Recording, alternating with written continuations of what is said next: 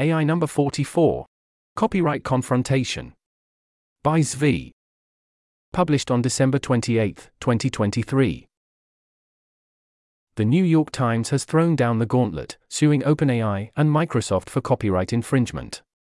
Others are complaining about recreated images in the otherwise deeply awesome Midjourney version 6.0.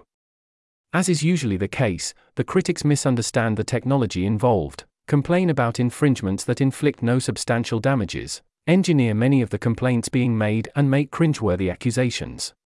That does not, however, mean that the New York Times case is baseless. There are still very real copyright issues at the heart of generative AI. This suit is a serious effort by top lawyers. It has strong legal merit. They are likely to win if the case is not settled.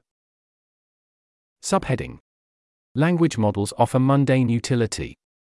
A game called Thus Spoke Zaranova where you have to pretend to be an AI, tweet thread, design notes. Premise is of course rather silly, but is the game interesting or fun? I do not know. In previous studies, we consistently find an equalizing effect from use of LLMs. High performers improve, but low performers improve a lot more. Now we have a study that finds the opposite effect. Entrepreneurs in Kenya were given AI mentor access via WhatsApp. High performers benefited, low performers were harmed.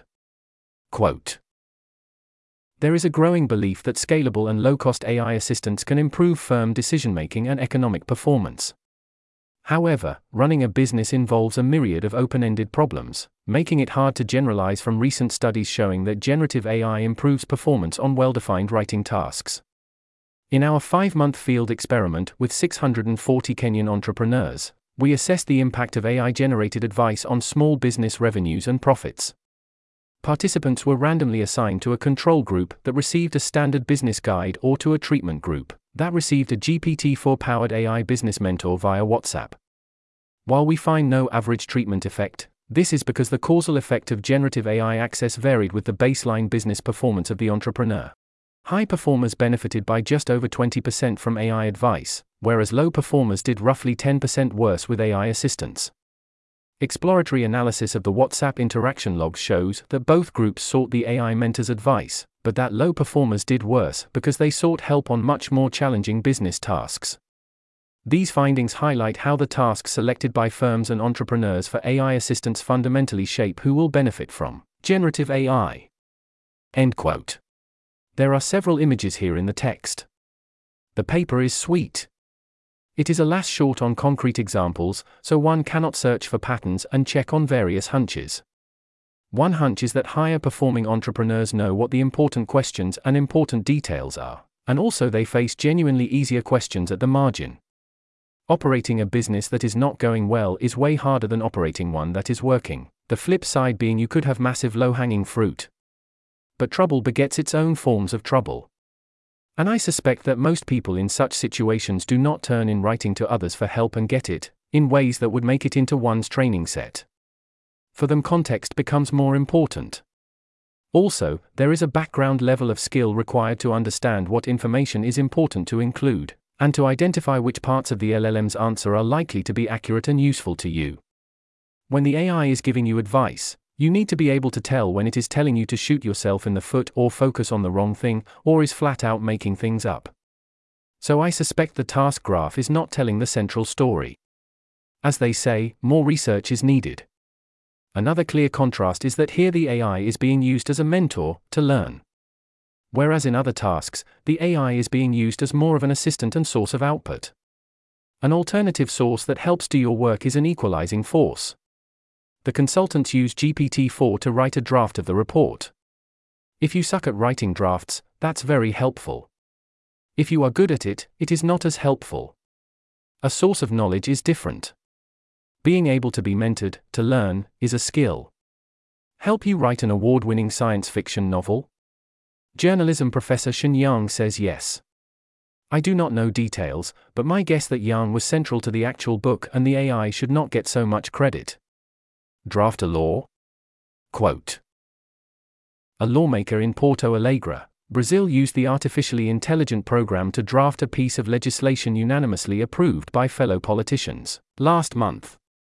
The computer drafted bill was presented by Councilman Ramiro Rosario, 37, who says there's still a stigma surrounding the inclusion of AI tools in the political process. They, government colleagues, would never have signed it if they'd known, Rosario told the Wall Street Journal of the purposefully boring bill, which was designed to stop a local water company from charging residents for new meters. Usually, it would take days and numerous members of Rosario's staff to draft such a laborious bill, but ChatGPT fired out the lengthy text in just 15 seconds. Rosario believes the legislation is the first in the world to be fully crafted by the AI program. He also predicts ChatGPT could spell doomsday for his public relations team. Case in point. The program drafted a press release for its law as well. End quote. Justin Amash has suggested a rule that before you pass a bill, you have to read the bill out loud. That might help. Mostly in such cases, the real bill is one sentence or paragraph of intent. The rest is implementation and required technical language. In theory, it should be fine to use a program to translate from one to the other, and also back again. But this is not something you want to sometimes get wrong. So, for now at least, check your work. Emmett Shear keeps looking. Quote Emmett Shear.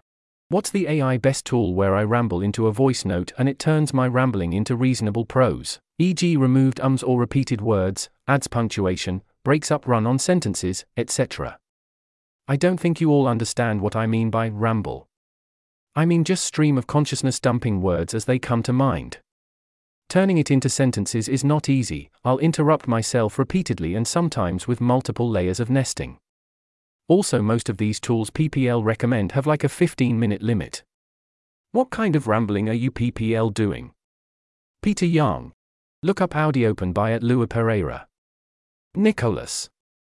Link in text, 20 a month for unlimited time, does recording summaries and will follow instructions in the recording too at WaverPi. End quote. Those were the two he found promising. Adam Smith suggests prompts here for proper formatting. If I was going to do more than 15 minutes of rambling, I would want not only repetitions removed and proper punctuation, but actual sorting of everything and logical interpretation. Otherwise, does this really work? What are the actually good tools? This is one of many places where it seems like a good tool would be valuable, but it has to be very good to be worth anything at all. Subheading GPT 4 real this time. What do people want from GPT in 2024? Altman asked and got 6,000 answers. He listed the top responses, which I've formatted as a numbered list. Quote Sam Altman. Thanks a lot for these. Some common requests 1. AGI, a little patience please. 2. GPT 5. 3. Better voice mode. 4. Higher rate limits. 5. Better GPTs. 6. Better reasoning. 7. Control over degree of wokeness of behavior. 8. Video personalization. 9. Better browsing. 10. Sign in with OpenAI. 11. Open source. We'll keep reading, and we will deliver on as much as we can, and plenty of other stuff we are excited about and not mentioned here. End quote. I am surprised price cuts did not make the most wanted list. Number 10 here is interesting. Quite the sign of a big tech company in the making. If you sign in with OpenAI, what can then be integrated into the website? Can you give it permission to use your API key to enhance your experience? Can they mediate trusted data in both directions? Could get very interesting. My number one mundane request isn't on the list either. It is for better probabilities, estimation, and guessing. GPT 4 is notoriously reluctant to engage in such activity right now, even when explicitly asked to do so, which is super frustrating. Perhaps a GPT or a good prompt would do it, though. I very much agree that the browsing could use an update.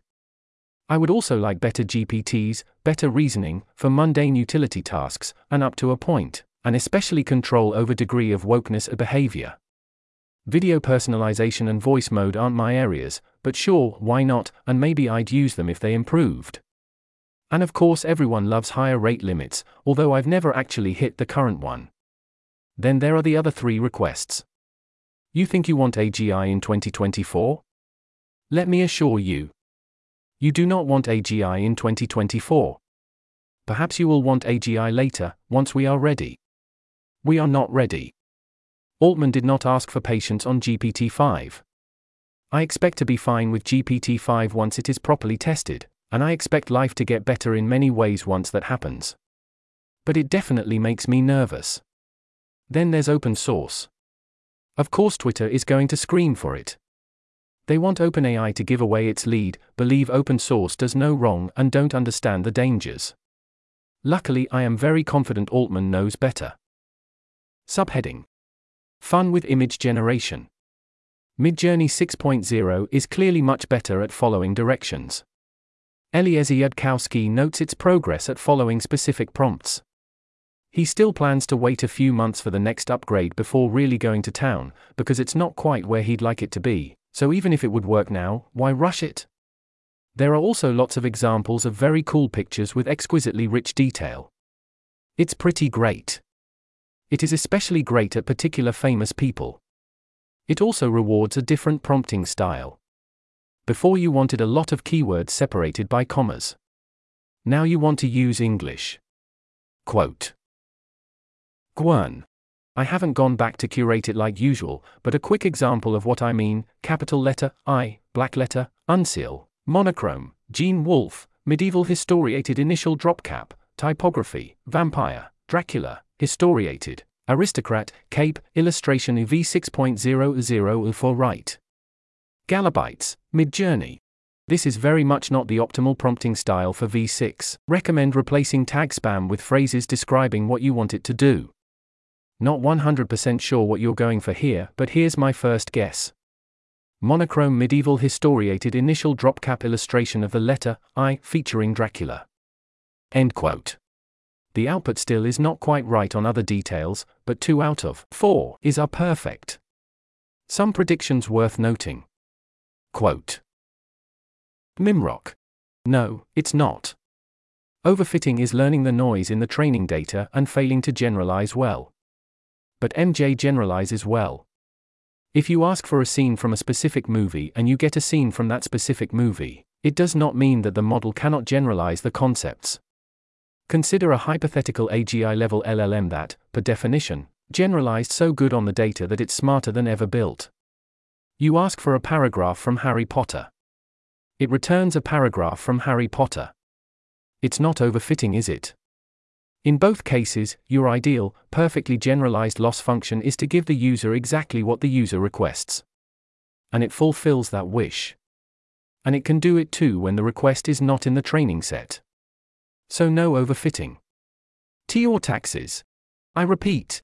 The ML community has to reject the false consciousness frame where overfitting means desired performance on tasks referencing training data points. Notice Chomba chomping on the bullet. Leave elitists to their toy models and statistics law, but inform the public. Teknium. To further this, almost all LLM fine tuning runs have big drops in loss at each epoch barrier after epoch 1, and at jeremyphoward has looked into this for us and found it is memorization. However, that does not mean it doesn't asterisk also asterisk become far better at all downstream tasks from multiple epochs on appropriate datasets. Gallabytes, Midjourney, this is not something I've observed in our training runs FWI, no sharp drops at any point, just a smooth loss curve from start to finish. The only times I see sharp drops are during fine tunes where the weights rapidly adapt to the new task or dataset or whatever. Teknium. It is thought that much larger than fine tune datasets, and of course, one epoch pre training runs, would not be impacted by this phenomenon, or at such a smaller scale that it is not noticeable. Gallabytes. Yeah, I think our datasets are too damn large for this kind of thing to happen. I also suspect it happens a lot less for diffusion than ARBC diffusion. 1. Has much less clean epochs, you see each piece of training data at several noise levels. 2. Generally favors memorization less, I think, due to the middle frequency bias, and maybe the denoising objective itself. It's important IMO that roughly nobody does max likelihood diffusion, because it's bad. This is a pretty big factor in why I expect some kind of diffusion to eventually overtake AR on language modeling too. We don't actually care about the exact words anywhere near as much as we care about the ideas they code for, and if we can work at that level, diffusion will win. It will probably keep being worse on Perplexity while being noticeably smarter, less glitchy, and easier to control. Sergio Ozer. Counterpoint one word change can completely change the meaning of a sentence, unlike one pixel in an image. End quote. Some complaints along similar lines are that MJ 6.0 is perhaps a little too good at following directions, recreating fictional worlds and replicating particular people and objects. Quote. Reid Southen. I consider this a smoking gun for Midjourney's flagrant copyright infringement. A six word prompt can replicate a Dune still nearly one to one every time. These aren't variations, it's the same prompt run repeatedly. Try it yourself. Merry Christmas Midjourney. End quote. There's an image here in the text. Note that these are not exact copies. They are very clear echoes, only small variants. They are not replicas. There are a number of examples, all of which are iconic. What is happening? As discussed above, I believe this is not overfitting. It is fitting. It is a highly reasonable thing for a powerful model to do in response to exactly this request. It is only overfitting if you see these particular things bleed into answers out of distribution, where no one asked for or wanted them. I have not seen any reports of it won't stop doing the iconic thing when I ask for something else. This is not something that version 6.0 will do for every picture. It will only, as I understand it, do this for those that ended up copied over and over across the internet, such as movie promotional pictures or classic shots. The iconic. Then you have to intentionally ask for the thing, rather than for something new. The prompts are simple exactly because the images are so iconic. In which case, yes, most cases like this that it is working with do look very similar to the original, so the results will look like the original too. It seems likely Midjourney will need to actively do something to intercept or alter such prompts. If you ask for something else, you'll get something else. One must notice that this does not actually matter. Why would you use an image generator to generate a near copy of an image that you can easily copy off of the internet, a capability you will have in 100% of such cases? Why would it matter if you did? Don't you have anything better to do? That is not to dismiss or minimize the general issue of copyright infringement by image models. Under what conditions should an image model be allowed to train off of images you do not own? Who should have veto power? What, if anything, do you owe if you do that? How do we compensate artists? What restrictions should we place, if any, on creation or use of AI generations? Those and others are questions first our courts, and ultimately our society, must answer. The ability to elicit near copies of iconic movie stills should not even make the issue list. Subheading Copyright Confrontation. The New York Times, once again imitating Sarah Silverman, finally officially sues Microsoft and OpenAI for copyright infringement. Somehow they took their paywall down for this article. They are the first major company to do this. The Times expects the case to go to the Supreme Court. That seems like the right procedure. The two worthy opponents can battle it out. Whatever you think should be the copyright law, we need to settle what the copyright law actually says, right now. Then we can decide whether to change it to something else. So, what is the NYT's case? Quote Cecilia Ziniti. The historic NYTV at OpenAI lawsuit filed this morning, as broken down by me, an IP and AI lawyer, general counsel, and longtime tech person and enthusiast. TL, DR. It's the best case yet alleging that generative AI is copyright infringement. First, the complaint clearly lays out the claim of copyright infringement, highlighting the access and substantial similarity between NYT's articles and ChatGPT's outputs. Key fact NYT is the single biggest proprietary data set in Common Crawl used to train GPT. End quote. The right plaintiff. The right argument. Much better to say, your outputs copy us than your inputs come from us. Quote The visual evidence of copying in the complaint is stark. Copied text in red, new GPT words in black, a contrast designed to sway a jury. See Exhibit J here. End quote. There's an image here in the text. How did the Times generate that output? I quickly looked. The complaint does not say exactly how they did it, or how how cherry picked this response was. In general, how do you get a verbatim, or very close, copy of a Times article? You explicitly ask for it. If you can get normal NYT passages this closely copied without any reference to the New York Times, without any request to quote an article, then I would be pretty surprised. In a handful of famous cases, there seems to be an exception. Exactly as in the Midjourney examples, why are we seeing NYT article text almost exactly, but not quite, copied anyway in some cases? Because it is iconic. Quote Kevin Bryan NYT OpenAI lawsuit completely misunderstands how LLMs work, and judges getting this wrong will do huge damage to AI. Basic point LLMs don't store underlying training text. It is impossible, the parameter size of GPT 3.5 or 4 is not enough to losslessly encode the training set. Okay, now let's see NYT examples. Here GPT spits out almost perfectly the opening paragraphs of a Snowfall article from 2012. But this text is all over the internet, super famous article.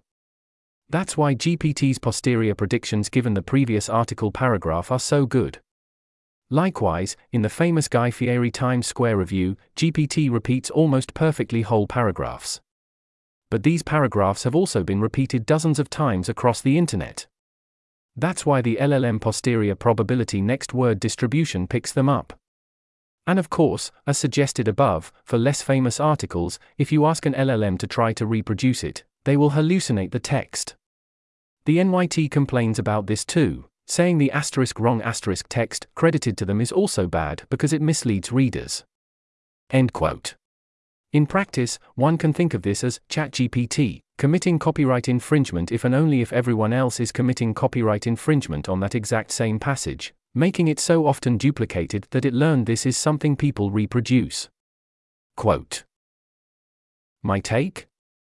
OpenAI can't really defend this practice without some heavy changes to the instructions, and a whole lot of litigating about how the tech works. It will be smarter to settle than fight. End quote. This presumes that the New York Times is in a settling mood and will accept a reasonable price, in a way that sets a precedent that OpenAI can afford to pay out for everyone else. If that was true, then why were things allowed to get this far? So I presume that the two sides are pretty far apart. Or that NYT is after blood, not cash. Quote NYT is a great plaintiff.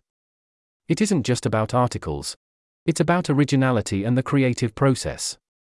Their investigative journalism, like an in depth taxi lending expose cited in the complaint, goes beyond mere labor, it's creativity at its core. But here's a twist copyright protects creativity, not effort. While the taxi article's 600 interviews are impressive, it's the innovation in reporting that matters legally. By the way, this is a very sharp contrast with the suit against GitHub Copilot, which cited only a few lines of code that were open source. Failed negotiations suggest damages for NYT. OpenAI's already licensed from other media outlets like Politico. OAI's refusal to strike a deal with NYT, who says they reached out in April, may prove costly, especially as OpenAI profits grow and more and more examples happen. My spicy hypothesis? OpenAI thought they could get out of it for seven or eight figures. NYT is looking for more and an ongoing royalty. End quote. I think this is not all that spicy a hypothesis. Seems rather likely. I am sure, given they paid Politico, that OpenAI would settle with the New York Times if there was a reasonable offer on the table. Why take the firm risk? Why not be in business with the Times and set a standard? Because NYT is looking for the moon. Quote. The complaint paints at OpenAI as profit driven and closed. It contrasts this with the public good of journalism. This narrative could prove powerful in court, weighing the societal value of copyright against tech innovation. Notably, this balance of good v evil has been at issue in every major copyright case, from the Betamax case to the Feist finding telephone books not copyrightable. The complaint even mentions the board and Sam Altman drama. End quote. I would be careful if I was the Times. Their reputation and that of journalism and legacy media in general is not what it once was. ChatGPT provides a lot more value to more people than it is taking away from a newspaper. I am also amused by the Streisand effect here. where Toner's paper is now being quoted exactly because it was used as part of a boardroom fight. What harm is being done to the New York Times? Yes, there were times when ChatGPT would pull entire NYT articles if you knew the secret code. But those codes become invalid if a lot of people use them, so the damage will always be limited. The flip side is that the public is very anti AI, and most people aren't using ChatGPT. Quote Misinformation allegations add a clever twist. The complaint pulls in something people are scared of hallucinations and makes a case out of it, citing examples where elements of NYT articles were made up. Most memorable example? Alleging Bing says the NYT published an article Orange juice causes lymphoma. End quote. Seems pretty flimsy to me. Yes, hallucinations happen, but that's not copyright, and I find it hard to believe the NYT reputation is in any danger here. They are welcome to try, I suppose, but I would have left this out. Especially because, well, here's how you get Bing to say that. There's an image here in the text. In general, I find it unwise to combine good arguments with bad arguments. Quote Another interesting point NYT got really good lawyers. Susman Godfrey has a great reputation and track record taking on tech. This isn't a quick cash grab like the lawsuits filed a week after ChatGPT, it's a strategic legal challenge. The case could be a watershed moment for AI and copyright. A lot of folks saying OpenAI should have paid. We'll see. What's at stake? The future of AI innovation and the protection of creative content. Stay tuned. End quote. As usual, open source people think they should not have to pay for things or obey the rules. They believe that they are special. That somehow the rules do not, or should not, apply to them. Obviously, they are mistaken. Quote Tyler Benster. While OpenAI can afford to pay copyright holders like the NY Times, the open source movement cannot. Huge hazard if the courts determine that the mere act of training on copyrighted materials is infringement. A good outcome might narrowly punish generating copyright infringement. Peter Wildeford. I really don't understand why people feel entitled to steal other people's stuff in the name of AI development and open source. It's not the fault of the NYT that you want their work but don't want to pay for it. The NYT is not meant to be free. End quote. I get the claim that it is not stealing because it is not a rival good and the marginal cost is zero. In a better world, things like the New York Times would be freely available to all and would be supported via some other mechanism, with copyright only existing to prevent other types of infringement. We do not live in that world. What is ultimately the right policy? That depends on what you care about. I see good reasons to advocate for mandatory licensing at reasonable prices the way we do it in music. I see good reasons to say it is up to the copyright holder to name their price. I even see good reasons for setting the price to zero, although I think that is clearly untenable for our society if applied at scale. We need a way to support creators. Some disagree. Other creators, the creator of open source software, disregards. Quote Quan Chien. Critical support to OpenAI in their progressive struggle against the predatory, upwardly redistributive, and anti growth patent and copyright laws of America. Do not fall for Disney Corp psyops here, no matter how sympathetic the starving Tumblr artist they prop up to make it. Remember when Google digitized every book that exists and was going to make them available for a tiny fee, and then publishers sued and forced them to delete it instead of accepting billions of dollars of free money? Now is the chance to strike back. You may never get another. End quote. I mean, yes, Google said, I am going to take your intellectual property and give it away for free on the internet without your permission. That is, not okay? Quite obviously, completely, not okay? No, it is not free money if the price is universal free access to your product. That is a lot more like we sell the rights to all our products, forever. The world would be a better place if Google were to pay the publishers and writers so much money that they were happy to make the deal, and then all the books were available online for free. That does not mean that Google's offer was high enough. You need a way to support creators. You need to respect property. Ideally, we find a way that works for all, both for books and for data. Early action says if this does not settle, then NYT will likely win. I think that's the wrong question, though. What matters is the price. Subheading Deepfake Town and Botpocalypse soon. Defense, on the offensive? Quote Stephen Maguire. Here's the part where Harvard's lawyers suggested that the plagiarism complaint against Claudine Gay was generated by ChatGPT. New York Post. Lawyers for Harvard and its president Claudine Gay tried to dismiss allegations she was a plagiarist as having been created by ChatGPT. They sent a 15 page legal tirade to the Post, which launched a bizarre conspiracy theory that the 27 instances in which her work appeared to closely resemble that of other academics may have been uncovered by using Microsoft's artificial intelligence chatbot. Indeed, there are strong indications that the excerpts cited by the Post were not in fact the complaints of a human complainant, but rather were generated by artificial intelligence or some other technological or automated means, wrote Thomas Clare and David Sillars in their October 27 letter to the Post. If these indications are correct, and the ultimate source of these examples is an algorithm generated list created by asking, ChatGPT to, for example, show me the 10 most similar passages in works by Claudine Gay to other scholarly works. It is no complaint at all, the letter continued. End quote. An objection letter could scarcely be more self damning. Why does it matter what search method identified the claimed plagiarism? Either the passage is the same, or it is not. If ChatGPT is hallucinating, check both sources and prove it, and that will be the end of that. If both check out, what are you complaining about? That you got caught. Quote. Patrick McKenzie, LLMs hallucinate a lot, to, if ChatGPT, and a law firm retained by Harvard squarely disagree about the contents of Harvard scholarly articles. Well, it could go either way, really. Got to check the archives, went quicker than expected. End quote. That's the thing. If you hallucinate 50% of the time, but you find the answer 50% of the time, and I can verify which is which and take the time to do that, then that is a highly useful search method.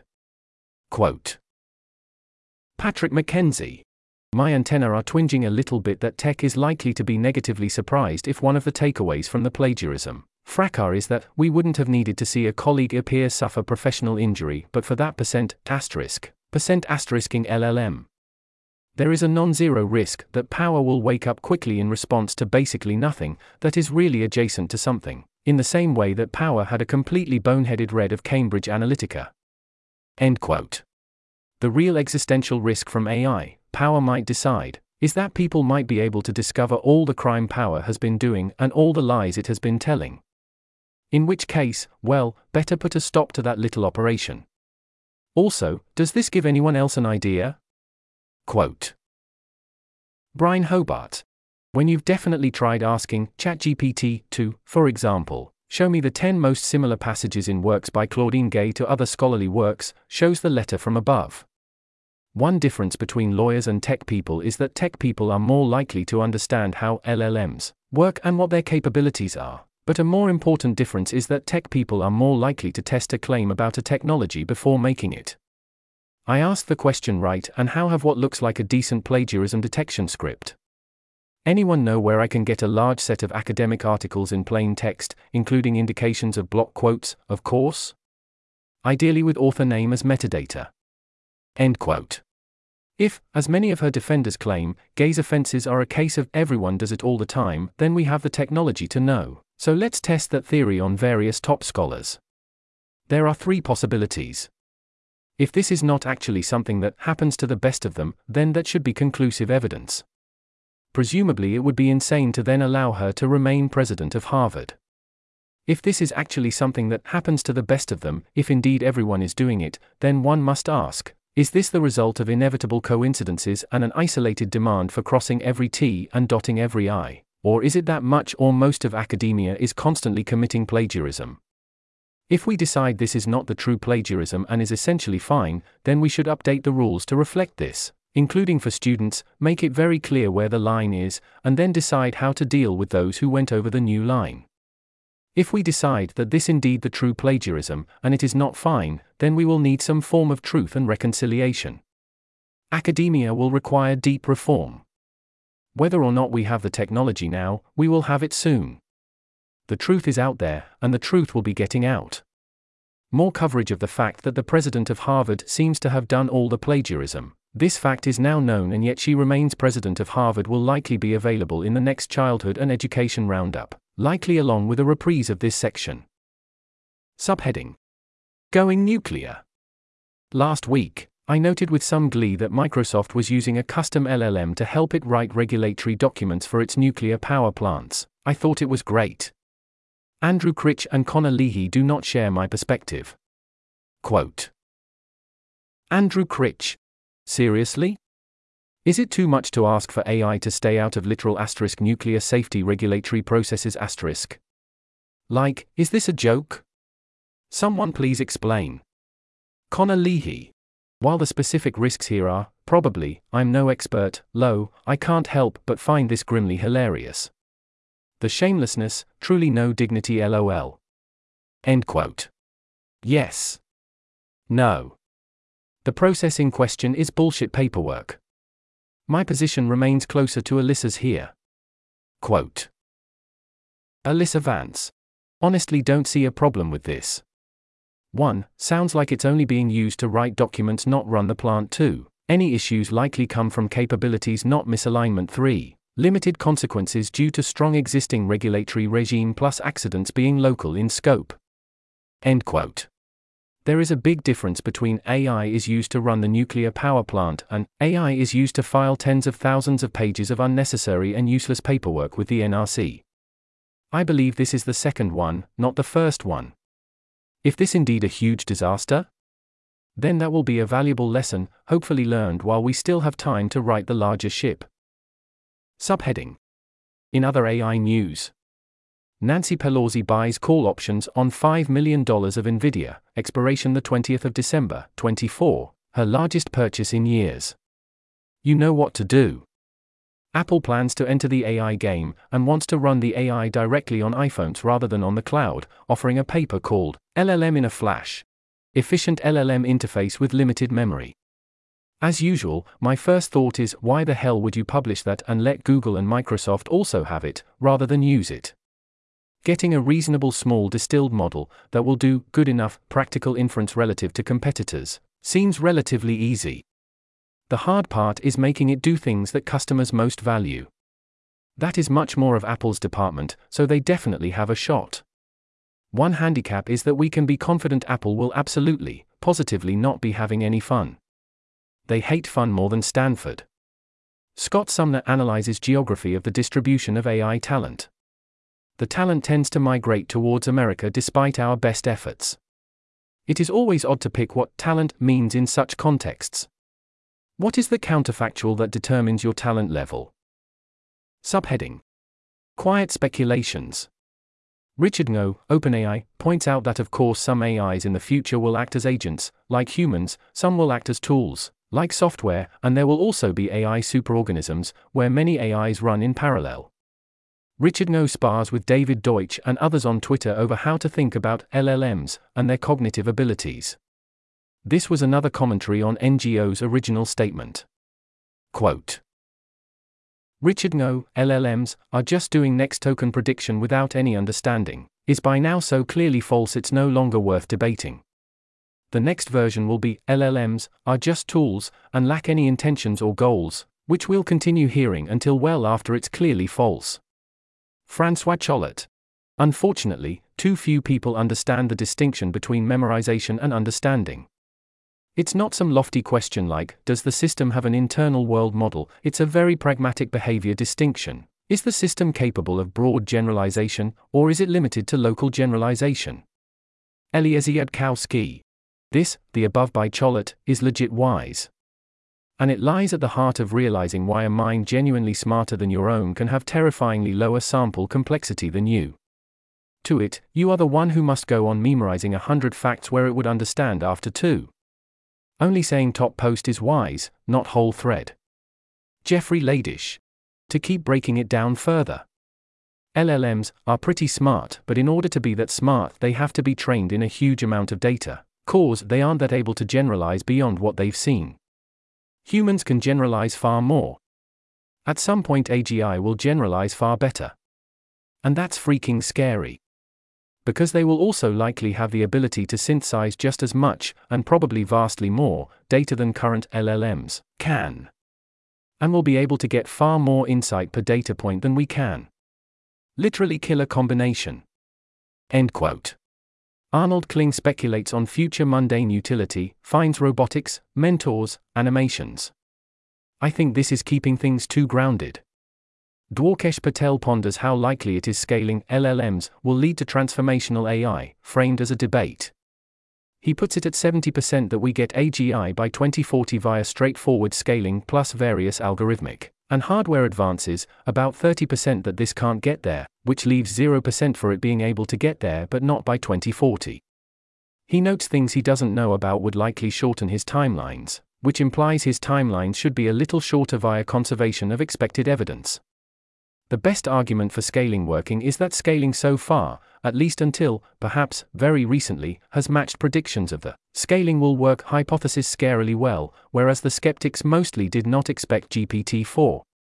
The best argument against scaling working, from what I have seen, is the data bottleneck, both in terms of you will run out of data and synthetic data might not work, and you will run out of data because your data is increasingly duplicative, and your synthetic data will be as well or perhaps it's that something genuinely new is difficult. And yes, Dwarkesh notes the FunSearch mathematical discovery thing from last week, but I am not convinced it counts here. He notes the question of Gemini coming in only at GPT 4 level. I also think it's worth noting the host of GPT 3.5 level models stalling out there. And no, basically no one predicted it in advance, but there is indeed a certain kind of logic to what GPT 4 level models can and cannot do. I think Dwarkesh's 70% probability estimate is highly reasonable, if we count various forms of scaffolding and algorithmic innovations. It is in the range where I do not have the urge to bet on either side. Note that even if the 30% comes in, that does not mean that we can't build AGI another way. It is a crux for some people's timelines. Not everyone's, though. Quote Andrew Critch. Nope, not a crux. I predict scaling of data and compute consumption is not crucial to near term AGI development. Without scaling, novel model architectures are probably adequate to get AGI soon. Scaling may also be adequate, but not a crux. Plus one for covering the topic though, smiley face. Usman Anwar. How soon are you talking about? Finding great general architectures is hard. A big chunk of ML research in 2010s was focused on finding better architectures, and we only really made one significant discovery Transformers. Andrew Critch. How soon? Two to six years. Paul Crowley, other thread. People ask whether AIs can truly make new discoveries or create new knowledge. What's a new discovery or new knowledge you personally created in 2023 that an AI couldn't currently duplicate? Andrew Critch. People ask whether AI can truly create new knowledge. But knowledge is created just by inference from observations. There's a fallacy going around that fundamental science is somehow crucially different, but sorry, AI will do that just fine. By 2029, this will be obvious. End quote. I would bet against that 2 to 6 year timeline heavily if we knew scaling was not available. I would consider betting against it without that assurance, but that would depend on the odds. Yes, new knowledge is created by inference from observations. That does not mean that the create new knowledge complaint is not pointing at a real thing. Subheading The UN reports. Note. Most of you should skip or at most skim this section. Quote. From the UN, source, the possibility of rogue UL escaping control and posing still larger risks cannot be ruled out. End quote. That comes at point number 70 in their full report. Alas, no, this does not reflect them actually understanding existential risk at all. Mostly they are instead the UN doing and pushing UN things. Quote Heading Guiding Principles The interim report identifies the following principles that should guide the formation of new global AI governance institutions. Here's a list of bullet points Inclusivity. All citizens, including those in the global south, should be able to access and meaningfully use AI tools. Public interest. Governance should go beyond the do no harm principle and define a broader accountability framework for companies that build, deploy and control AI, as well as downstream users. Centrality of data governance. AI governance cannot be divorced from the governance of data and the promotion of data commons. Universal, networked, and multi stakeholder. AI governance should prioritize universal buy in by countries and stakeholders. It should leverage existing institutions through a networked approach. International law. AI governance needs to be anchored in the UN Charter, international human rights law, and the Sustainable Development Goals. That's the end of the list. End quote. There's an image here, described as Pyramid of seven AI governance functions proposed by the interim report. 1. Horizon scanning, building scientific consensus 2. Interoperability, horizontal, and alignment, vertically, with norms 3. Mediating standards, safety and risk management frameworks 4. Facilitation of development and use liability regimes, cross border model training and test 5. International collaboration on data, compute and talent to solve SDGs 6. Reporting and peer review 7. Norm elaboration, compliance and accountability. That looks like seven steps to still not doing anything with teeth. Classic UN. They think that if they say what they would like the norms to be, people would follow them. And that policy needs to be anchored in the UN Charter, international human rights law, and the Sustainable Development Goals. They emphasize that we should prioritize universal buy in. There is one and only one way your AI policy gets universal buy in, and I do not think the UN would like it. The UN's entire existence, and all of human history, falsifies these and their other hypotheses. That does not mean they cannot wishcast for worthwhile or harmful things, and maybe that would matter on the margin, so I checked out their full report. It is what you would expect. Right off the bat, they are clearly more worried about distributional effects than effects. Page 3 jumps to the critical intersection of climate change and AI opportunity, which of course ignores AI's important potential future impacts in both directions on the problem of climate change. They are ahead of many, but clearly do not know what is about to hit them. Quote 16. AI has the potential to transform access to knowledge and increase efficiency around the world. A new generation of innovators is pushing the frontiers of AI science and engineering. AI is increasing productivity and innovation in sectors from healthcare to agriculture, in both advanced and developing economies. 18. The AI opportunity arrives at a difficult time, especially for the global south. An AI divide lurks within a larger digital and developmental divide. According to ITU estimates for 2023, more than 2.6 billion people still lack access to the Internet the basic foundations of a digital economy broadband access, affordable devices and data, digital literacy, electricity that is reliable and affordable are not there. End quote. Constantly people talk about how it is a difficult time. Yet would not any time earlier than now have been clearly worse, and has this not been true for every year since 1945? And of course, if AI does arrive for real in a positive way, or a negative way, I suppose, for different reasons, the Global South will rapidly have far fewer worries about electricity or broadband access. Already they have less such concerns every year. Even if AI does not arrive for real, mobile phones work everywhere, and I continue to expect AI to reduce effective consumption inequality, in addition to that inequality having been rapidly falling already for a long time. Here is how they view the risks. To be fair, this is risks today rather than future risks but still it is a reminder of how the UN thinks and what it believes is important. Quote 24. Along with ensuring equitable access to the opportunities created by AI, greater efforts must be made to confront known, unknown, and as yet unknowable harms. Today, increasingly powerful systems are being deployed and used in the absence of new regulation, driven by the desire to deliver benefits as well as to make money. AI systems can discriminate by race or sex, Widespread use of current systems can threaten language diversity. New methods of disinformation and manipulation threaten political processes, including democratic ones. And a cat and mouse game is underway between malign and benign users of AI in the context of cybersecurity and cyber defense. End quote. The entire section makes it continuously clear they do not get it, that they see AI as a tool or technology like any other and are rolling out the same stuff as always. Quote 30. Putting together a comprehensive list of AI risks for all time is a fool's errand. Given the ubiquitous and rapidly evolving nature of AI and its use, we believe that it is more useful to look at risks from the perspective of vulnerable communities and the commons. End quote. So close. And yet, wow, so far. Zero mention of existential risks in the risk section. In other so close and yet so far statement news. Quote 61. The extent of AI's negative externalities is not yet fully clear.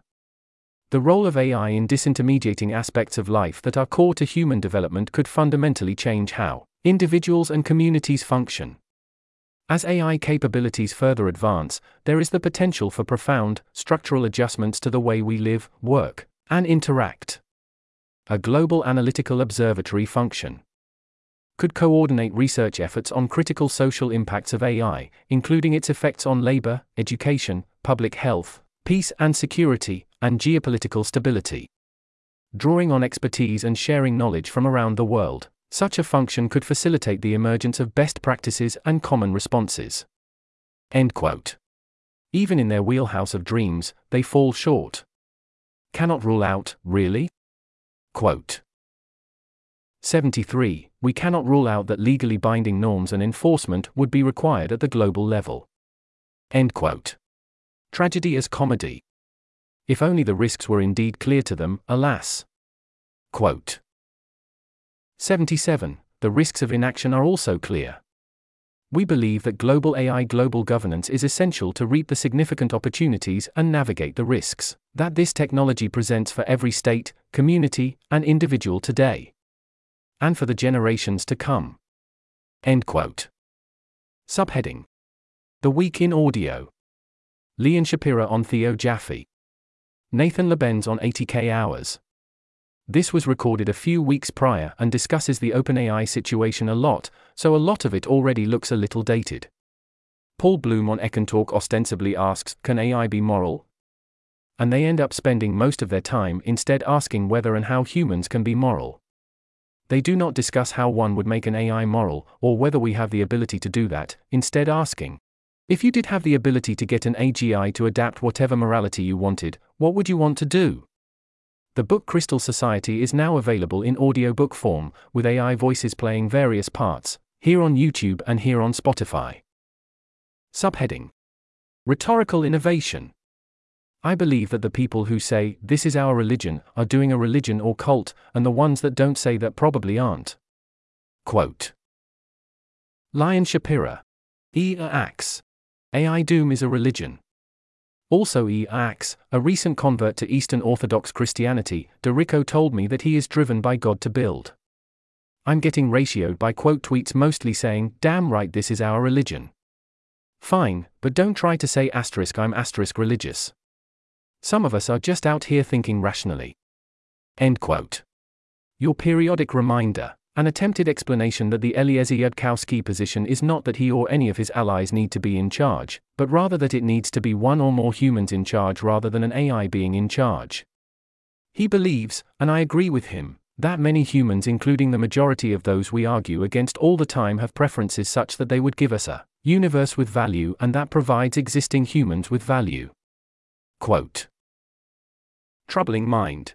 You seem to fear all power not in your hands. The Neurosis of the Totalitarian. Eliezer Yudkowsky. I think there are many people in this earth good enough that we could put unlimited power in their hands and get a great outcome, including among people who consider themselves my opposition. The problem is that the AI is none of them. We don't know how to build that. Also, to be clear, in this earth, there is a problem of knowing asterisk who asterisk the good humans are.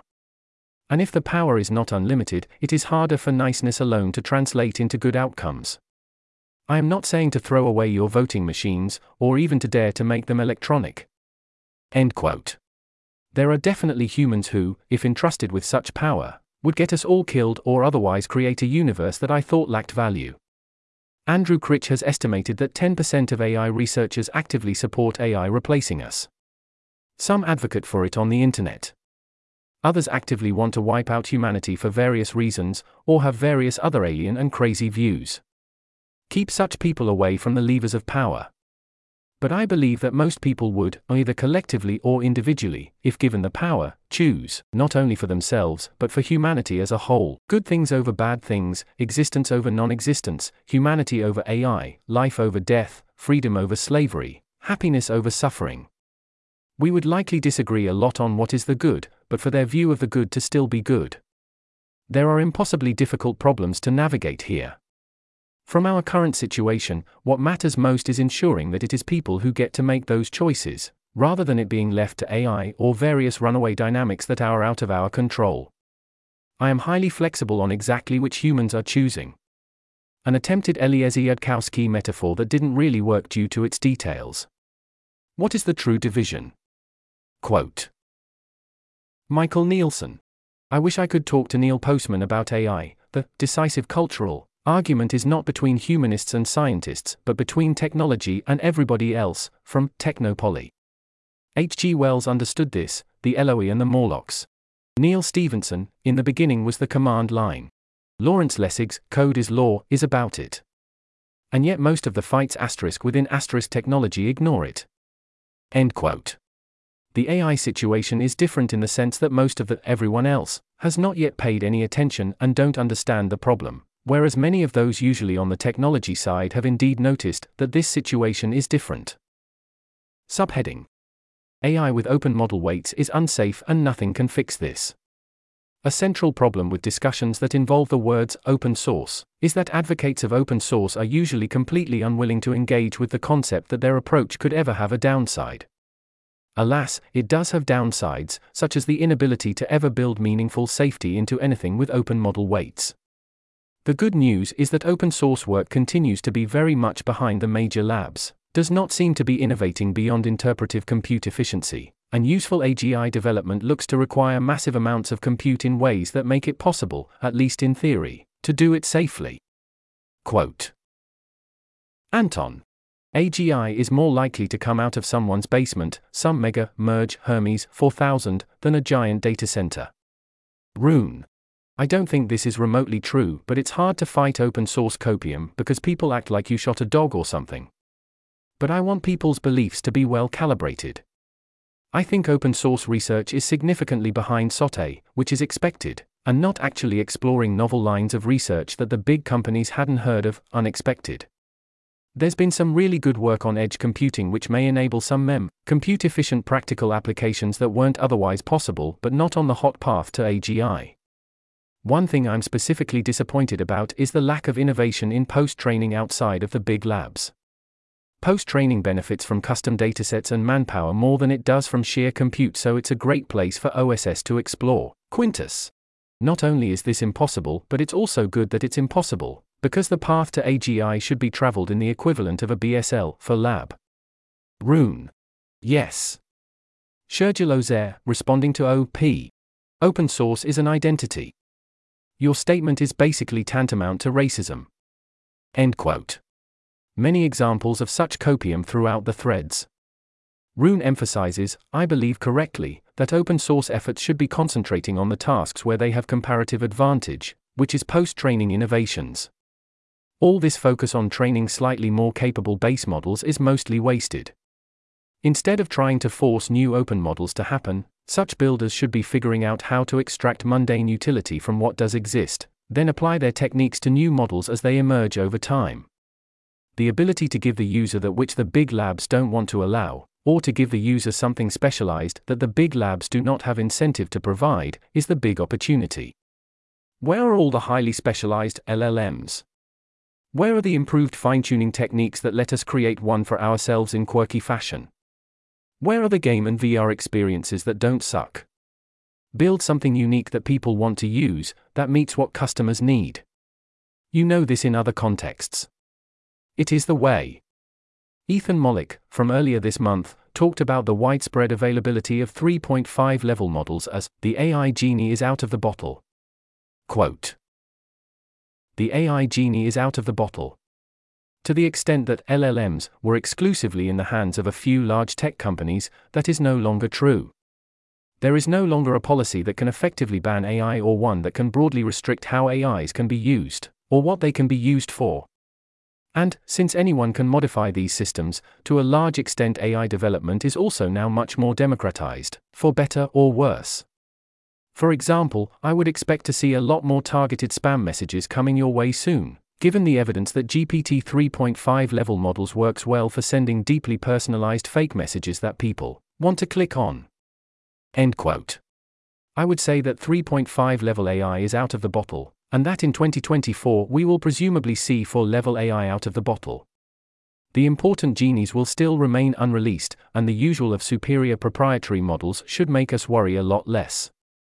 I do my best not to quote Yann LeCun, but do note he was interviewed in Wired saying much that is not. He also seems to have painted himself into a corner. Quote Jamie Benody. This was a super useful rundown of LeCun's cruxes and responses in the open source debate. Roughly question. With access to weights, terrorists can do evil? LeCun, they would need access to 2,000 GPUs somewhere that nobody can detect, money and talent. Daniel F. If this is his view, then it sounds like LeCun agrees that sometimes it's good for people to face limitations in using intelligent machines. In which case, everything else is just haggling on price, and he can drop the ideological grandstanding. Also, so much for open source AI implying AI is democratized. If open source AI means you still need talent, loads of compute, and so on to do big evil things, then it'll also inhibit the ability of regular people to use AI for other stuff. You can't have it both ways. End quote. There are a few positions one can take. Here is a potential taxonomy. What did I miss? 1. Terrorists could use AI to do evil. A. We will ensure they don't get to do that. 1. We will monitor compute and ensure that model weights are secured, then put in defenses against misuse. 2. We will allow model weights to be released, then monitor use of compute sufficiently to prevent misuse. 3. A good guy with an AI will stop the bad terrorist with an AI. B. That is the price of freedom. Your offer is acceptable. C. What? I'm a freedom fighter. Don't put a label on me. 2. Terrorists can't use AI to do evil, that matters on the margin. A. Terrorists already could do evil and mostly don't bother. B. Terrorists are bad at technology, they won't know what to do. C. Terrorists will fail because technology is always good. D. A good guy with an AI will stop the bad terrorist with an AI. It sounds like LeCun is trying to live in 1A, 2, the terrorists with open model weights are not an issue because they need access to a lot of GPUs that no one can detect. But that means far more monitoring of compute and GPUs and pretty much everything that exists today, in a far more stringent way than trying to prevent model training, with the threshold shrinking over time. Why do you need 2K GPUs anyway, even now? What is the plan, sir? Daniel's point about democracy is also well put. Either you are willing to put the power of powerful AI into the hands of whoever wants it without controlling what they do with it, allowing them to remove all controls, or you are not. I too thought the whole point of open source and open model weights was that indeed that anyone could do it. That you needed a lot less resources and talent to do things. The atom blaster points both ways. You either let people have one, or you don't. Subheading Aligning a human level intelligence is still difficult. Have you tried telling AI companies, or else? I haven't exactly noticed a torrent of utility coming out of China. He does link us to this paper. Quote Jack. China told its companies, solve alignment or we shut you down, and now we're getting a bunch of aligning language models papers from Chinese companies. AK. Reasons to reject? Aligning language models with judgments. Papers page here. Abstract. As humans, we consistently engage in interactions with our peers and receive feedback in the form of natural language. This language feedback allows us to reflect on our actions, maintain appropriate behavior, and rectify our errors.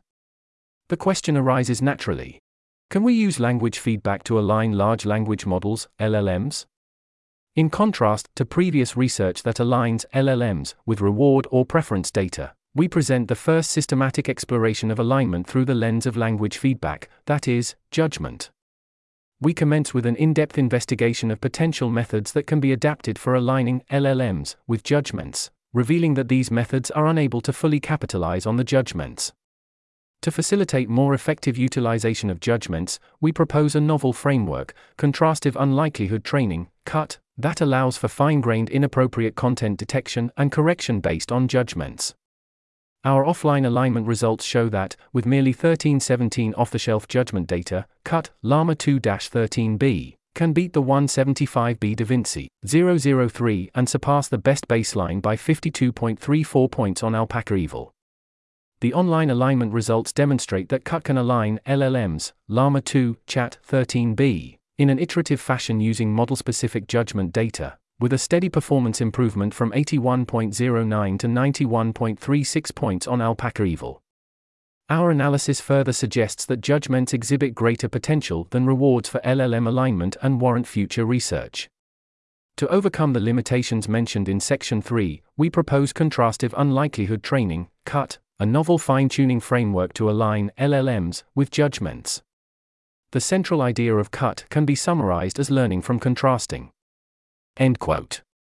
Or, how about we actually say what is wrong with your answer, might be useful.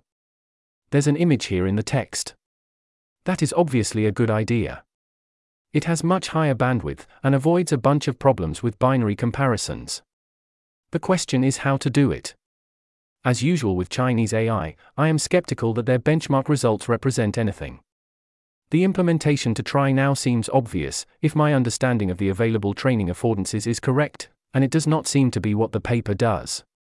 As usual, this is a case of I have no idea to what extent this has ever been tried or whether it would work, but it seems wise not to specify regardless. Subheading Please speak directly into the microphone. Daniel Faggella speaks directly into the microphone, advocates destruction of all value in the universe as measured by what I, and hopefully you, value. Subheading The Wit and Wisdom of Sam Altman. He writes what I wish someone had told me. It is short and good, so here it is in full. Quote 1. Optimism, obsession, self belief, raw horsepower, and personal connections are how things get started. 2. Cohesive teams, the right combination of calmness and urgency, and unreasonable commitment are how things get finished. Long term orientation is in short supply. Try not to worry about what people think in the short term, which will get easier over time. 3. It is easier for a team to do a hard thing that really matters than to do an easy thing that doesn't really matter. Audacious ideas motivate people. 4. Incentives are superpowers. Set them carefully. 5. Concentrate your resources on a small number of high conviction bets. This is easy to say but evidently hard to do. You can delete more stuff than you think. 6. Communicate clearly and concisely. 7. Fight bullshit and bureaucracy every time you see it and get other people to fight it too. Do not let the org chart get in the way of people working productively together. 8. Outcomes are what count. Don't let good process excuse bad results. 9. Spend more time recruiting. Take risks on high potential people with a fast rate of improvement. Look for evidence of getting stuff done in addition to intelligence. 10. Superstars are even more valuable than they seem but you have to evaluate people on their net impact on the performance of the organization. 11. Fast iteration can make up for a lot. It's usually okay to be wrong if you iterate quickly. Plans should be measured in decades, execution should be measured in weeks. 12. Don't fight the business equivalent of the laws of physics.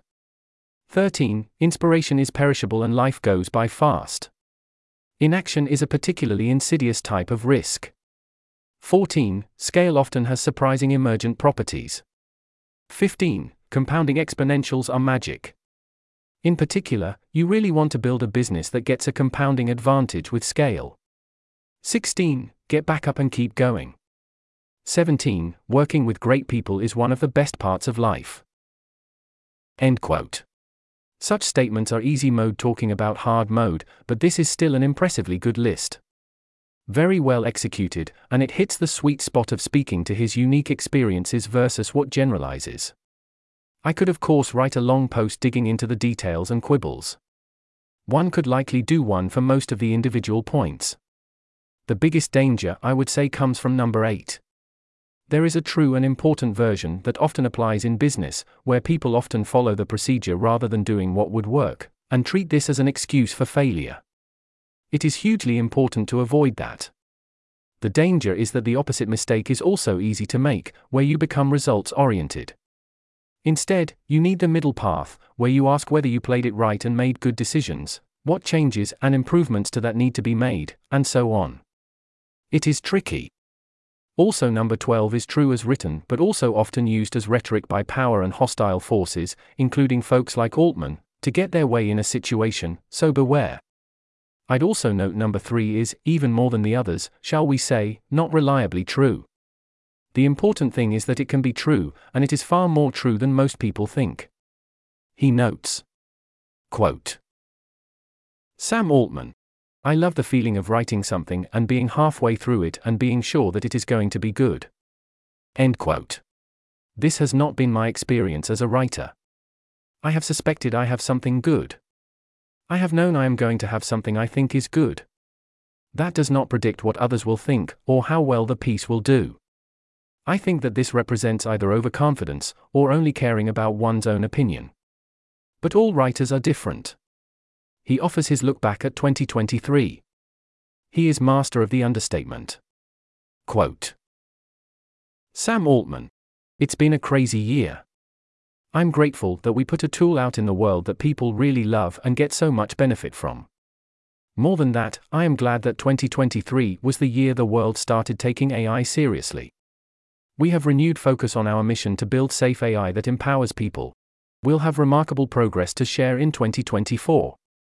I've never felt better about our research product plans, and I look forward to us focusing more on what governance for this technology might look like. I am slowly making peace with being a public figure, which can be painful. I assume it will get more intense as our systems become much powerful, and that's okay. On the positive side, I have learned a lot this year. End quote. There was a bunch of talk about the fact that Sam Altman is rich, and that as a rich person he buys things that cost of a lot of money. Quote AI safety memes. Why is Sam Altman flashing a $480,000 watch and driving a $15 million sports car? Altman's pricey watch collection is just one part of his ultra luxurious lifestyle. Sam Altman went on an 18 month, $85 million real estate shopping spree in recent years. He was spotted driving a red McLaren F1 around Northern California this month. A similar car was expected to sell for up to $15 million at auction in 2015. Altman also reportedly owns a Lexus LFA racing car, one of which recently sold for $1.1 million at auction.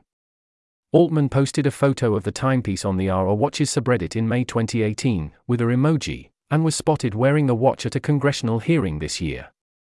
Altman has also flaunted his more modest Patek Philippe Perpetual Calendar 1526, one of which sold at Christie's for $106,250 in 2017. End quote. These are hints that suggest Sam Altman is not only rich, but that he may have what those in the gambling business call TMM, or too much money. Quote Sam Altman. I somehow think it's mildly positive for AI safety that I value beautiful things people have made. But if you're just trying to dunk on me, sorry, I have great taste. Max Rovensky. You did not just hit him with, me having expensive stuff is good for AI safety, LMAO. End quote. The real estate seems excessive, but there is high value in having the right venues available when and where you want it. It lets you engineer events, meetings, communities. It gives you convenience and optionality. It matters. If I had billions, I can see spending a few percent on real estate. The other stuff is more alien to me. I would be plowing that extra money into my fusion companies instead of buying $15 million, admittedly cool, cars and $480,000 watches, but then again, my taste tops out at much cheaper prices. Also, I don't drive and I don't wear a watch. I do think the car represents good taste and buying an actual great experience. The watch I cannot judge, but I find it hard to imagine what makes it substantially better than a $50,000 watch other than showing people how much you spent. And yes, it is his money. He gets to spend it on what he thinks are nice things. Notice he also does some very effective large investments that I would take over almost all altruism, like his investments in fusion power and medical innovations. You can, of course, criticize him for potentially getting everyone killed, but that is a different issue. Does Altman enjoying nice things actively help a little with AI safety? My Twitter followers say no. There's an image here in the text. I, on the other hand, say yes. It is important for each of us to find value in the world, to have something to protect, and to have hope in the future. To care deeply about preserving what is great. To not feel the need to gamble it all on a game of pitch and toss, when you cannot then start over from the beginning, because no one will be around to not be told about your loss. Of course, a fast car and an expensive watch are not first best choices for this role. Much better are people that you love. Co workers and partners and friends help, there were an awful lot of heart emojis, who knows how sincere in various directions, and a spouse he loves is better still. It can be a compliment. You want people you care about and for those people to have a future. Ideal, of course, would be children. There are some counterarguments around risk preferences or potential value misalignment. The most common argument for negative impact, however, was essentially this is a person who likes money and spends it, so they must want more money, which is bad, and that this must be his motive at OpenAI. I think that is wrong, this does not provide substantial evidence that Altman needs more money. He can already afford such things without trouble. There are personal expenses that would strain him, I suppose, but he is showing he has better taste than that.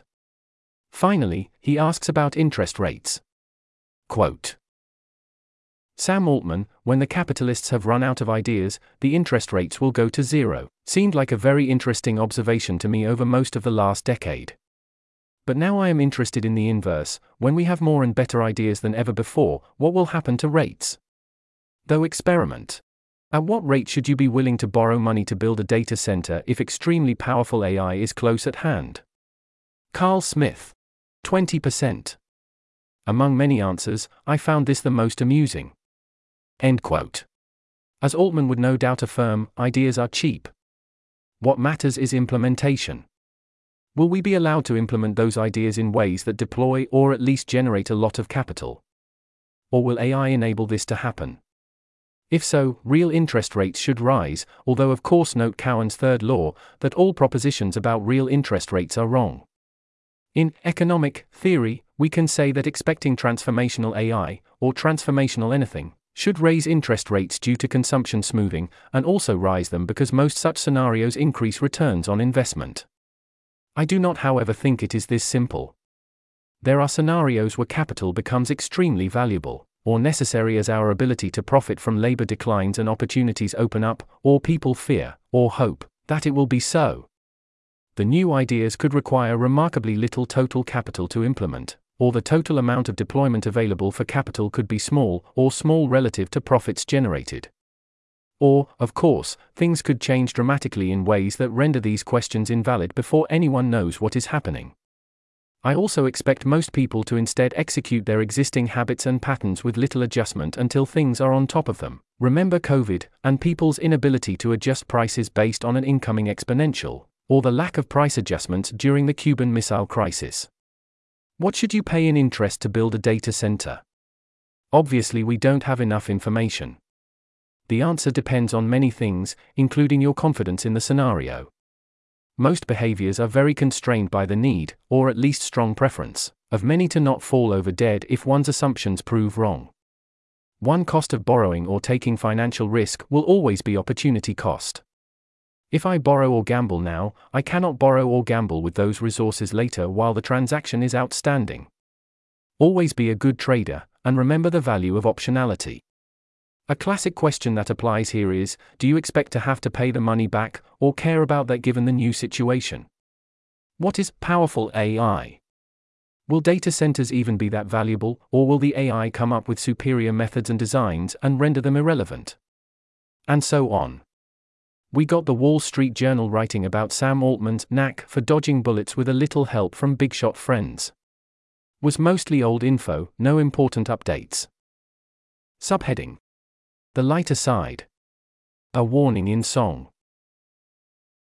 This article was narrated by Type 3 Audio for Less Wrong. It was first published on December 28, 2023. To report an issue or give feedback on this narration, go to t3a.i. S.